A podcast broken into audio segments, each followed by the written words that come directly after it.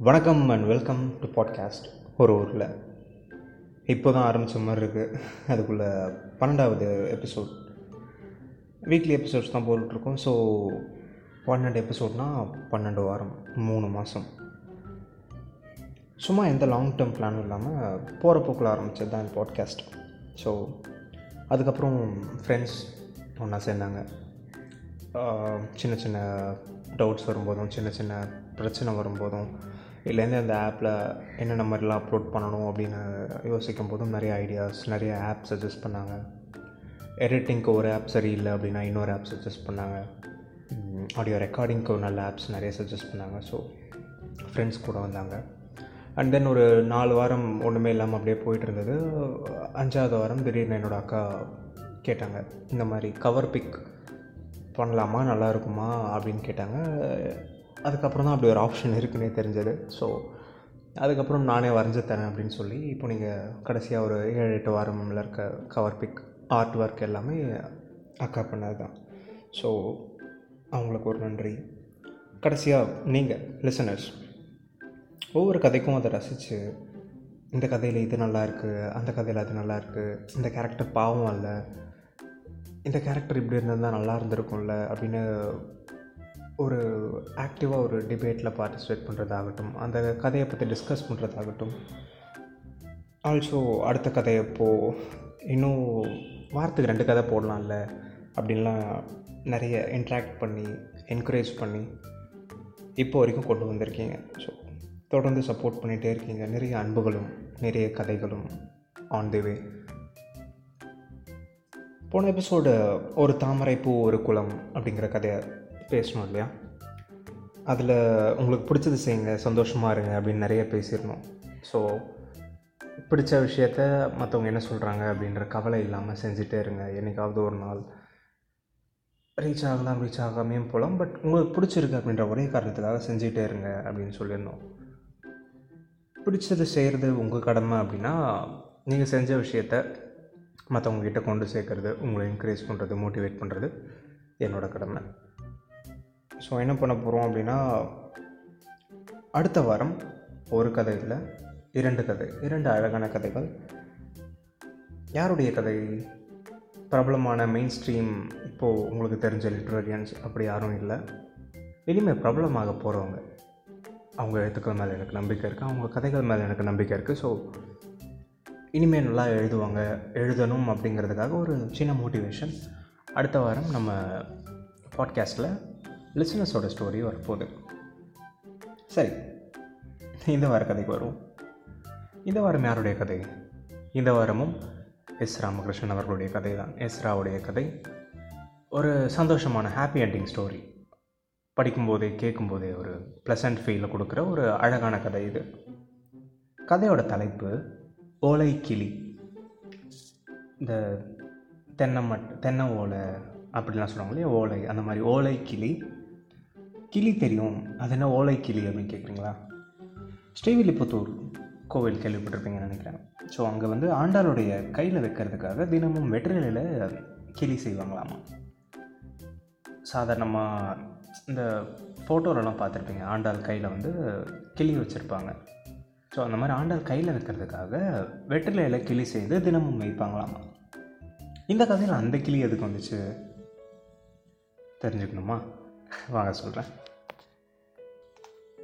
ஓலைக்கிளி. அப்பார்ட்மெண்ட்டின் காவலாளி வந்து வீட்டின் காலிங் பெல்லை அடித்தபோது காலை மணி எட்டரை இருக்கும்.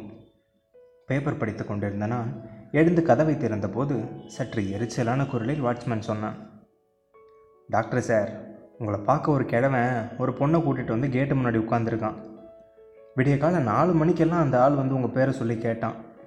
மூணாவது ஃப்ளோரில் வீடு இருக்குன்னு சொன்னேன். ஐயா தூங்கி எந்திரிச்சு குளித்து சாப்பிட்டு ரெடி ஆகட்டும். அது வரைக்கும் இப்படி உட்காந்துருக்கேன்னு சொல்லி பைக் ஸ்டாண்டு பக்கமாக உட்காந்துக்கிட்டான் பேரை கேட்டால் சொல்ல மாட்டான் உங்களை நல்லா தெரியும். ஒரு தடவை பார்த்துட்டு போயிடுவேன்னு சொல்கிறான் ஆளை பார்த்தா கிரிமினல் மாதிரி இருக்குது துரத்தி விட்டுறவா? யாராக இருக்கும் என்று தெரியவில்லை. நான் மருத்துவர் என்பதால் நோயாளிகள் யாராவது தேடி வந்திருப்பார்களோ என்று யோசனையாக இருந்தது. ஒருவேளை ஊரிலிருந்து யாராவது தெரிந்தவர்கள் வந்திருந்தால் இப்படி காத்திருக்க மாட்டார்கள். அரை நிமிஷம் யோசனைக்கு பிறகு சொன்னேன் வேணாம் நானே வந்து பார்க்குறேன். படிகளில் இறங்கி முன்கேட்டை நோக்கி போனபோது பிங்க் நிற சுடிதார் அணிந்த ஒரு பெண் தூக்கம் படிந்த முகத்துடன் பைக் ஒன்றின் மீது சாய்ந்து நின்று கொண்டிருந்தாள். அவள் கையில் ஒரு சாயம் போன லெதர் பையை வைத்திருந்தாள்.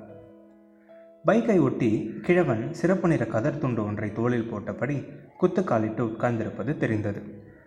நான் வருவதை கவனித்தவனைப் போல பதற்றத்துடன் எழுந்து கொண்டான். இரண்டு கைகளையும் குவித்தபடியே பணிவாக வணக்கம் சொல்லியபடியே ஏம்மா நல்லா இருக்கீங்களா? என கேட்டான். அது சவட்டி. ஒரு காலத்தில் எங்கள் ஊரையே கதிகலக்க அடித்து கொண்டிருந்த பெரிய ரவுடி அவன். இப்போது ஆள் ஒடுங்கி போய் கண்ண கதுப்பு எலும்புகள் புடைத்து கொள்ள குழி விழுந்த கண்களும் நரைத்த தலையும் நீண்டு மெலிந்த கைகளுமே அடையாளம் தெரியாமல் இருந்தான். அவனது குரல் மட்டும் அதே கணத்துடன் அப்படியே இருந்தது.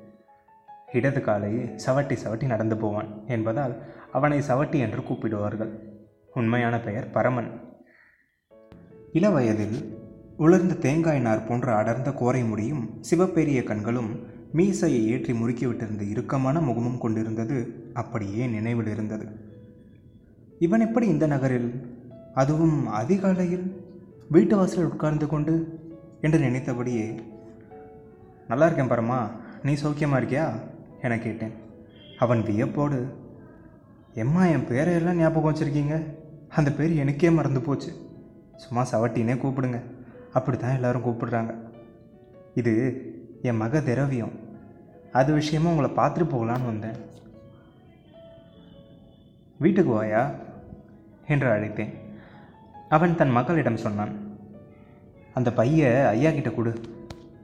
அவள் கொய்யா பழங்கள் நிரம்பிய ஒரு மஞ்சள் பையை நீட்டினாள். சீனி கொய்யா நல்லா இருக்கும் கிருஷ்ணன் கோயில் கொய்யாவுக்கு ருசியே தனி. அதான் வாங்கிட்டு வந்தேன் என்றான் பரமன். வீட்டிற்குள் வந்த அவர்கள் இருவரும் சோஃபாவில் உட்காராமல் ஷோகேஸை ஒட்டிய தரையில் உட்கார்ந்து கொண்டார்கள். உறக்கம் கலைந்து எழுந்து வந்த என் மனைவி யார் அவர்கள்? என கேட்டாள். எப்படி அவர்களை அறிமுகப்படுத்துவது என்று தெரியவில்லை. அருகில் போய் தனிவான குரலில் ஊர்க்காரங்க என்றேன். வெளியிலேயே பேசி முடிச்சு அனுப்பி வச்சிட வேண்டியதானே எதுக்கு உள்ளே கூப்பிட்டு வரீங்க? பார்க்கவே சகிக்கல என்றபடி சமையல் அறைக்குள் போனாள். அவங்களுக்கு காஃபி கொடு என்றபடியே பரமன் அருகில் இருந்த நாட்களில் போய் உட்கார்ந்தேன். பரமன் ஒடுங்கி உட்கார்ந்திருந்தான். அவன் கண்கள் கிறங்கி இருந்தன. நரைத்த மீசையை கைகளால் தடவி விட்டு கொண்டிருந்தான். மகள் ஷோகேஸில் இருந்த அலங்கார பொம்மைகளை பார்த்தபடியே இருந்தாள். கண்ணாடியினுள் ஒரு நாய்க்குட்டி பொம்மை இருந்தது. அதை பரமனின் மகள் கையில் எடுத்து பார்த்தாள். அதை வச்சிருத்தாயே என்று சற்று கடிந்த குரலில் மகளிடம் சொல்லிய பரமன் என்னையே வெறித்து பார்த்து கொண்டிருந்தான். பின் தழுத்தழுத்த குரலில் சொன்னான் எம்மான் எனக்கு ஒரு உதவி செய்யணும். நான் ஒருத்தருக்கும் பிரயோஜனம் இல்லாமல் வாழ்ந்து வீணாக போயிட்டேன். என் மக நல்லா படித்து மார்க் வாங்கியிருக்கா. இன்ஜினியரிங் காலேஜில் சீட்டு கிடச்சிருச்சு. ஆனால் பணம் கட்ட முடியல. அதான் தெரிஞ்சவங்க பழகினவங்க. ஆளுக்கு ரெண்டாயிரம் கொடுத்தீங்கன்னா எப்படியாவது இவளை படிக்க வச்சிருவேன். அவள் வேலைக்கு போனதும் அந்த பணத்தை வட்டியோடு திருப்பி தந்துடுறேன். இல்லைன்னு சொல்லாமல் இந்த ஏழைக்கு உதவி செய்யணும். எந்த காலேஜில் சேர்க்க போகிற திருமங்கலம் எஸ்கேடி காலேஜில் தினம் பஸ்ஸில் போயிட்டு வந்து படிக்கிறேங்கிறா. என் மனைவி காஃபி கொண்டு வந்து தந்தாள். பரமன் அவளையும் கையெடுத்து கும்பிட்டபடியே நல்லா இருக்கீங்களா தாயி? பிள்ளைங்க சுகமா? என்று வாஞ்சையோடு கேட்டான். அவள் பதில் சொல்லாமல் படுக்கை அறைக்குள் போய்விட்டாள். அவளை பார்த்தபடியே சவட்டி என்னிடம் சொன்னான் உங்கள் அம்மா மாதிரி ஒரு குணவதியை இந்த உலகத்திலே பார்க்க முடியாது. ஒரு நாள் உங்கள் தோட்டத்தில் புகுந்து வாழை கொலையை திருடிக்கிட்டு இருக்கேன். உங்கள் அம்மா வந்துட்டாங்க. கையில் இருந்த கத்தியை காட்டி மிரட்டலாம்னு நினச்சேன். ஆனால் அவங்க சிரிச்சுக்கிட்டே ஏண்டா ஒத்த ஆள் இவ்வளோ வாழைக்குலை எப்படி தூக்கிட்டு போவேன் கூட யாராவது ஆள் கூட்டிகிட்டு வர்றது தானேன்னு கேட்டாங்க. எனக்கு மனசு திக்குன்னு ஆகி போச்சு. நீ செஞ்ச வேலையை கை மாறா தென்னை மரத்தில் ஏறி தேங்காய் பறித்து போட்டுட்டு போன்னு சொன்னாங்க. நானும் மரத்தில் ஏறி தேங்காய் பறித்து போட்டேன். உங்கள் அம்மா சிரிச்சுக்கிட்டே இப்போ இந்த வாழைக்குலையெல்லாம் உனக்கு நான் கொடுத்த கூலியாக நினச்சிக்கோ. வயிற்று பழப்புக்கு திருடுற உன்னை கோச்சிட்டு என்னடா ஆக போகுது? எல்லாத்தையும் விற்று போடாமல் வீட்டுக்கு கொண்டு போய் உங்கள் அம்மாவுக்கும் தங்கச்சிங்களுக்கும் கொடுன்னு சொன்னாங்க. எப்பேற்பட்ட மனசு. அந்த பூதேவி எல்லாம் செத்து மண்ணாக போயிட்டாங்க.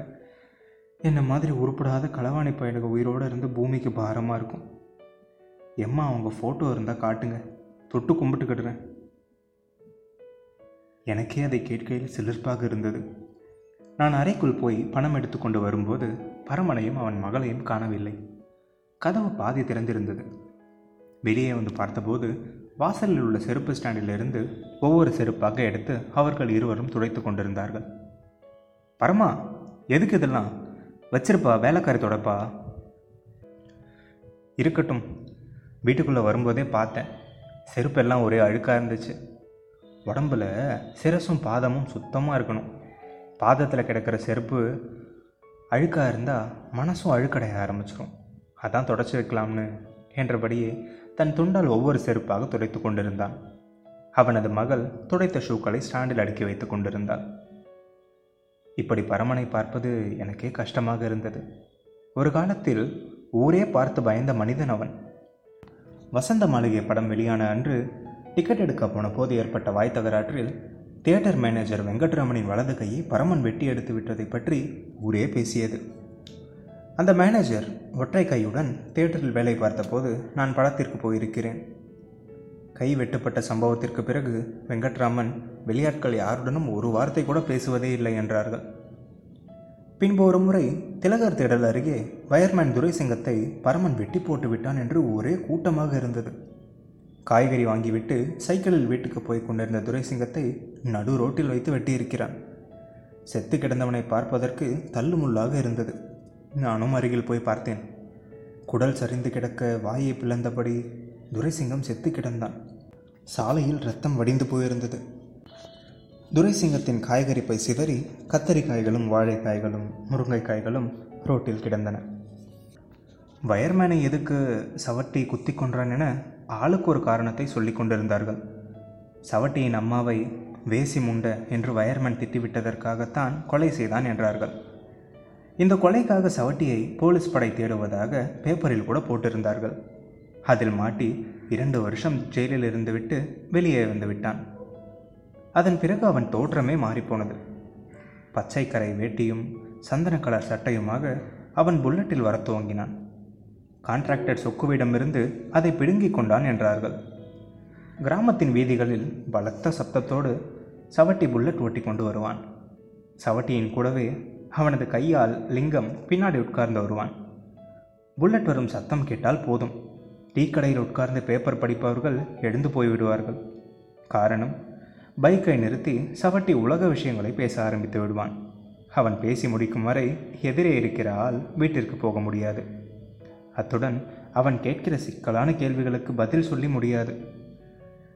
சவட்டியிடம் சில விசித்திரமான பழக்கங்கள் இருந்தன. ஊரில் நடக்கிற கபடி போட்டிக்கான மொத்த செலவையும் அவன் ஒருவனே ஏற்றுக்கொள்வதோடு கபடி விளையாடும் பையன்களுக்கு வாரம் ஒரு கிலோ கறி கொடுக்கும்படியாக கறிக்கடையில் சொல்லியிருந்தான். இன்னொரு நாள் சென்ட் விற்க வந்த ஒருவனை அடித்து துரத்தி விட்டு வீட்டிற்கு ஒரு சென்ட்டு பாட்டில் ஓசியாக கொடுத்ததும் நடந்தேறியது. அவனை பார்த்து பள்ளி பிள்ளைகள் எவரும் பயந்தது கிடையாது. காரணம் எங்கே பள்ளி பிள்ளைகளை கண்டாலும் அழைத்து கொண்டு போய் ஐஸ் விற்பவனிடம் வேண்டுமான அளவு சேமியா ஐஸ் வாங்கி கொள்ள செய்வான். சில சமயம் மொத்த ஐஸ் பாக்ஸையும் வாங்கி உயர்நிலை பள்ளி மாணவர்களுக்கே கொடுத்து விடுவதும் உண்டு. ஒரு நாள் சவட்டியிடம் ஹோட்டலில் எச்சியிலை எடுத்துப்படும் ஐயப்பன் தான் இதுவரை ஒரு முறை கூட பட்டி வெட்டி கட்டியதே இல்லை என்று ஆதங்கப்பட்டதைக் கண்டு தன் சொந்த செலவில் ஐயப்பனுக்கு பட்டி வெட்டி எடுத்து கொடுத்து செலவுக்கு பணமும் தந்து ஊருக்கு அனுப்பி வைத்தவன் சவட்டி. இந்த குணத்திற்கு நேரெதிராக ஒரு பானை நிறைய நாய் மலத்தை அள்ளி போட்டு மூடி அதை ரெவென்யூ இன்ஸ்பெக்டர் வீட்டிற்குள் சவட்டி வீசி எறிந்த சம்பவம் நடந்தேறியது. சவட்டியோடு எனக்கு நெருக்கமான பழக்கம் ஏற்பட்டது. அப்பாவின் சைக்கிள் காணாமல் போனபோதுதான். அப்பா அரிசி மாவு அரைக்க மில்லுக்கு போயிருந்தபோது அவரது சைக்கிளை யாரோ திருடி போய்விட்டார்கள். சைக்கிளை கண்டுபிடித்து தரும்படியாக அப்பா சவட்டியிடம் கேட்டிருந்தார் அதற்காக சவட்டி எங்கள் வீட்டிற்கு வந்திருந்தான். அந்த நாள் அப்படியே நினைவில் பசுமையாக இருக்கிறது. அப்பா திண்ணையில் உட்கார்ந்திருந்தார். வீட்டு வாசலில் பைக்கை நிறுத்தி அதில் ஒரு காலை தூக்கி வைத்தபடியே சவட்டி சொன்னான். எம்மான் சைக்கிள் எடுத்தது எட்டூர்கார பய. சைக்கிள் இருக்க இடம் தெரிஞ்சு போச்சு. ஏதோ வயிற்றுப்பாட்டுக்கு இல்லாமல் திருடி இருக்கான் முப்பது ரூபா கொடுத்தா சைக்கிளை மீட்டு கொட்டு வந்துடுறேன். அப்பா மறுபேச்சு பேசாமல் முப்பது ரூபாயை எடுத்து அவனிடம் நீட்டினார். அதுதான் ஊர் வழக்கம். ஆடு மாடு மோட்டார் பம்பு செட்டு சைக்கிள் எது திருடு போனாலும் அதற்கான துப்பு கூலியை கொடுத்து விட்டால் பொருளை மீட்டு விடலாம். பணத்தை தன் அகலமான மஞ்சள் நிற பெல்ட்டில் செருகிக் கொண்டபடியே சவட்டி சொன்னான். தம்பியை நாளைக்கு காலையில் வீரபெருமாள் கோயிலுக்கு அனுப்பி வையுங்கள். சைக்கிளை கொடுத்து விடுறேன். மறுநாள் சைக்கிள் வாங்குவதற்காக நான் வீரபெருமாள் கோவிலுக்கு போனபோது சவட்டி நாலு பேருடன் சீட்டாடி கொண்டிருந்தான். தயக்கத்துடன் நின்ற என்னை அருகில் அழைத்து காதில் ரகசியம் போல கருவேலங்காட்டுக்குள்ளே போய் விசிலடி ஆள் வந்து உன்னை கூட்டிகிட்டு போயிடுவான் என்றான். கண்மாய் முழுவதும் கருவேல மரங்கள் அடர்ந்திருந்தன. அதற்குள் போவதற்கு பயமாக இருக்கும். தைரியத்தை வரவழைத்து கொண்டு கரையோரமாக நடந்து மேல் மடை பக்கமாக போய் விசிலடித்தேன்.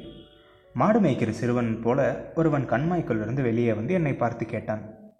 சவட்டி சொன்ன ஆள் தானே? நான் தலையாட்டினேன்.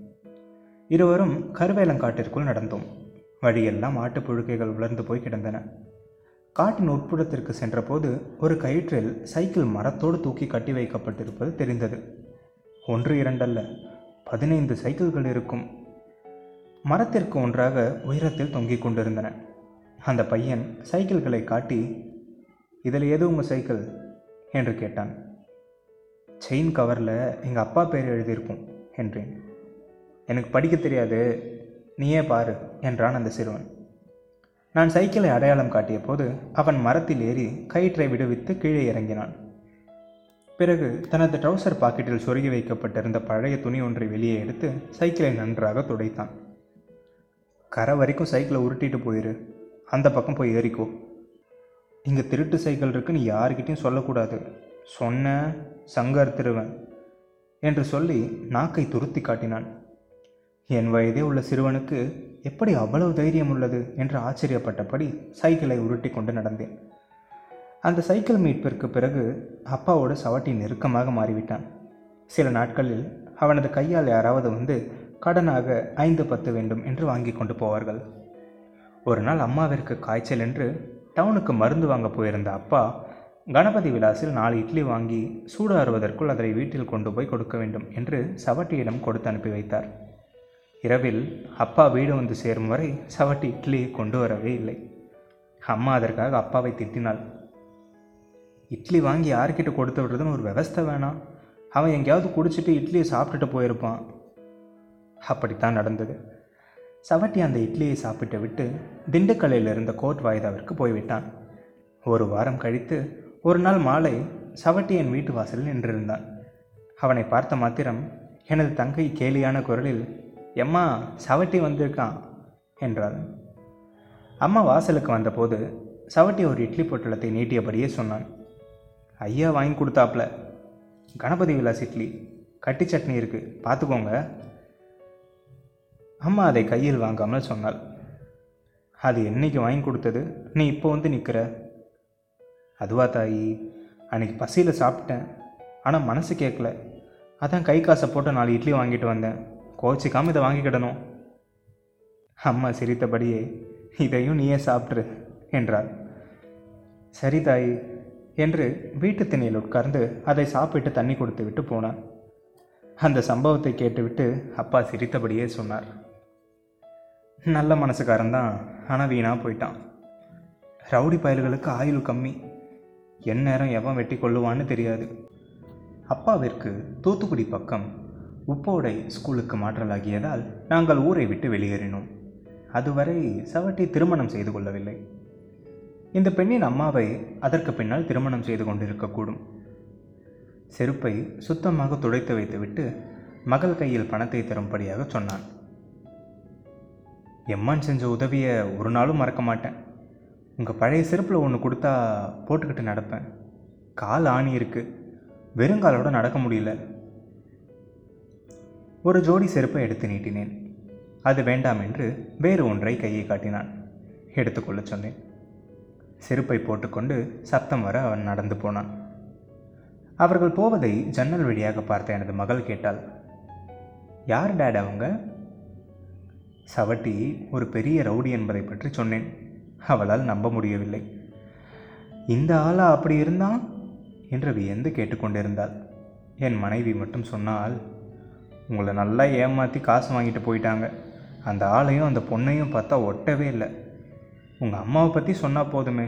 உடனே காசை தூக்கி கொடுத்துருவீங்களே. ஏமாத்துறாள் செருப்பு தொடச்சி வேலை செய்வானா? என கேட்டேன். ஆனால் அவள் சொன்னது போல் தான் நடந்திருந்தது. ஒரு வாரத்திற்கு பிறகு எனது கிளினிக்கு வந்திருந்த எங்கள் ஊரை சேர்ந்த ராமநாதன் தன் வீட்டிற்கும் சவட்டி அவனது மகளை கூட்டி வந்திருந்தான் என்றும் நானும் பணம் கொடுத்து ஏமாந்து போனதாகவும் ஊருக்கு ஃபோன் பண்ணி விசாரித்த போது சவட்டிக்கு கல்யாணமே ஆகவில்லை. இப்போது சிவகாசி பேருந்து நிலையத்தில் உள்ள கட்டண கழிப்பறையில் காசு வசூல் பண்ணுகிற வேலை செய்து வாழ்கிறான். குடிப்பதற்கு பணம் வேண்டி வெளியூரில் உள்ள நமது ஊர்க்காரர்களை தேடி போய் ஏமாற்றி பிழைப்பது அவனது வேலை. படித்த நம்ம எல்லாரையும் அவன் முட்டாளாக்கிட்டு போயிட்டான் என்றான் ராமநாதன். அதை நிஜம் என்று என்னால் நம்பவே முடியவில்லை வீட்டிற்கு வந்து சொல்லிய போது என் மனைவி குத்தலாக சொன்னாள். எந்த சைஸ் செருப்பு சரியாக இருக்கும்னு பார்க்க தான் செருப்பு நோண்டி இருக்கான். அதை பெரிய சேவைன்னு நினச்சிக்கிட்டீங்க. திருட்டு புத்தி ஒரு நாளும் போகாது. நீங்கள் எல்லோரும் ஒன்றா சேர்ந்து போலீஸில் கம்ப்ளைண்ட் கொடுத்து உள்ளே பிடிச்சி போடுங்க. சவட்டியை நான் அப்படி நினைக்கவே இல்லை. ஆனால் அவன் என்னிடம் கேட்டிருந்தாலே பணத்தை தந்திருப்பேன். எதற்காக ஏமாற்றினான் என்று தோன்றியது. சவட்டி அப்படி நடந்து கொண்ட காரணத்தால் அதன் பிறகு ஊரிலிருந்து எந்த உதவி கேட்டு யார் தேடி வந்தாலும் திருட்டு பயலாக இருக்கும் என்று மனைவி துரத்திவிடத் துவங்கினாள் பல நாட்களுக்கு வயதாகி ஒடுங்கிய சவட்டியின் முகம் மனதில் ஓடிக்கொண்டே இருந்தது. அதைவிடவும் அவனோடு கூட வந்த பெண் யாராக இருக்கும் என்ற யோசனை புதிராகவே இருந்தது. ஆறு மாதத்தின் பிறகு ஒரு நாள் கொரியரில் எனக்கு ஒரு பார்சல் வந்திருந்தது. அதை பிரித்து பார்த்தபோது அதனுள்ளே ஒரு ஓலை கிளி இருந்தது. ஸ்ரீவில்லிபுத்தூரில் ஆண்டாளுக்கு சாத்துவதற்கு வெற்றிலையை ஓலையோடு மடக்கி தினமும் புதிதாக பச்சை கிளி செய்வார்கள். எளிதில் கிடைக்காத பொருள் அது. கிளியோடு கூடவே ஒரு கடிதமும் இருந்தது. அதை பிரித்து பார்த்தேன். சவட்டி யாரிடமோ சொல்லி கடிதம் எழுதி வாங்கி இருக்கிறான் பெண் எழுதியது போல வளைவான கையெழுத்தாக இருந்தது. எம்மானுக்கு என் மேலே கோபமாக இருக்கும்.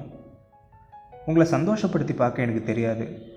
ஆனால் என்னால் மற்றவங்களை எளிதாக கோபப்படுத்தி விட முடியும். ஒரு மனுஷன் என்னை நினைவு வைத்துக்கொள்ள இதுவும் ஒரு வழிதானே? கூட இருப்பவங்கள நம்ம லேசாக மறந்துடுவோம் ஆனால் பிடிக்காதவங்கள ஒருபோதும் மறக்கிறதே இல்லை. இதான் மனுஷ குணம் நான் உங்கள் வீட்டிற்கு கூட்டிக் கொண்டு வந்த பெண் பூ கட்டுகிற பண்டாரத்தின் பேத்தி. ரெண்டு பவுன் நகையும் பத்தாயிரம் பணமும் இருந்தால் அவளை ரோடு போடுற தொழிலாளி ஒருவனுக்கு கட்டி கொடுத்துடலாம்னு என்கிட்ட பண்டாரம் சொல்லி அழுதார். கொலை கேஸிற்காக போலீஸ் என்னை தேடிய நாளில் அந்த பண்டாரம் வீட்டில் ஒரு நாள் ஒளிந்திருந்தேன். பண்டாரம் மனைவி எனக்காக சுடுசோறாக்கி போட்டாள். அந்த விசுவாசத்திற்காக தான் உங்கள் அத்தனை பேரையும் தேடி வந்து பார்த்து பொய் சொல்லி பணத்தை வாங்கினேன். உண்மையை சொல்லி கேட்டிருந்தால் யாரும் பத்து ரூபாய் கூட தந்திருக்க மாட்டீர்கள். அந்த பெண்ணுக்கு திருமணம் நடந்து முடிந்துவிட்டது திருமணத்தன்று அவள் என் காலில் விழுந்து திருநீர் பூச சொல்லிய நிமிஷம் எனக்கு அந்த அருகதி இல்லை என்று தோன்றியது. அவள் கலங்கிய கண்களுடன் இதை நீங்கள் கொடுத்த வாழ்க்கை என்று கையெடுத்து கும்பிட்டாள். என் வாழ்க்கையில் அன்றைக்குத்தான் முதன்முறையாக அழுதேன். ஒரு காலத்தில் ஊரே பார்த்து மிரளும் ரவுடியாக இருந்த என்னை ஊர்க்காரர்கள் இப்போது மறந்து போய்விட்டார்கள். உங்கள் அத்தனை பேரையும் தேடி வந்து ஏமாற்றியதன் வழியாக என்னை பற்றிய நினைவை உங்களிடம் புதுப்பித்து கொண்டது சந்தோஷமாக இருக்கிறது. இனி என்னை பற்றி புகார் பேசிக்கொண்டு இருப்பீர்கள் யாரிடமாவது என்னை பற்றி எச்சரிக்கை செய்வீர்கள். ஒரு துளி பயமாவது உங்களுக்குள் உறைந்து போயிருக்கவே நான் ஆசைப்படுகிறேன். ஒருவேளை நான் செத்து போய்விட்டாலும் என்னை பற்றி உங்கள் கதைகள் செத்து போகாது. உங்கள் வீட்டிற்கு வந்திருந்த போதும் அம்மா கையால் காஃபி குடித்தேன் அந்த நன்றி கடனுக்காக இந்த ஓலைக்கிளி அம்மாவிடம் கொடுக்கவும். பிள்ளைகளுக்கு ஆண்டவன் எல்லா நலனையும் அருளட்டும். இப்படிக்கு சவட்டி. ஆழமான பெருமூச்சுடன் கையில் இருந்த கடிதத்தை வெறித்து பார்த்து கொண்டிருந்தேன். சமையல் அறையிலிருந்து வெளியே வந்த என் மனைவி கையில் இருந்த ஓலை கிளியை பார்த்து வியப்போடு கேட்டாள்.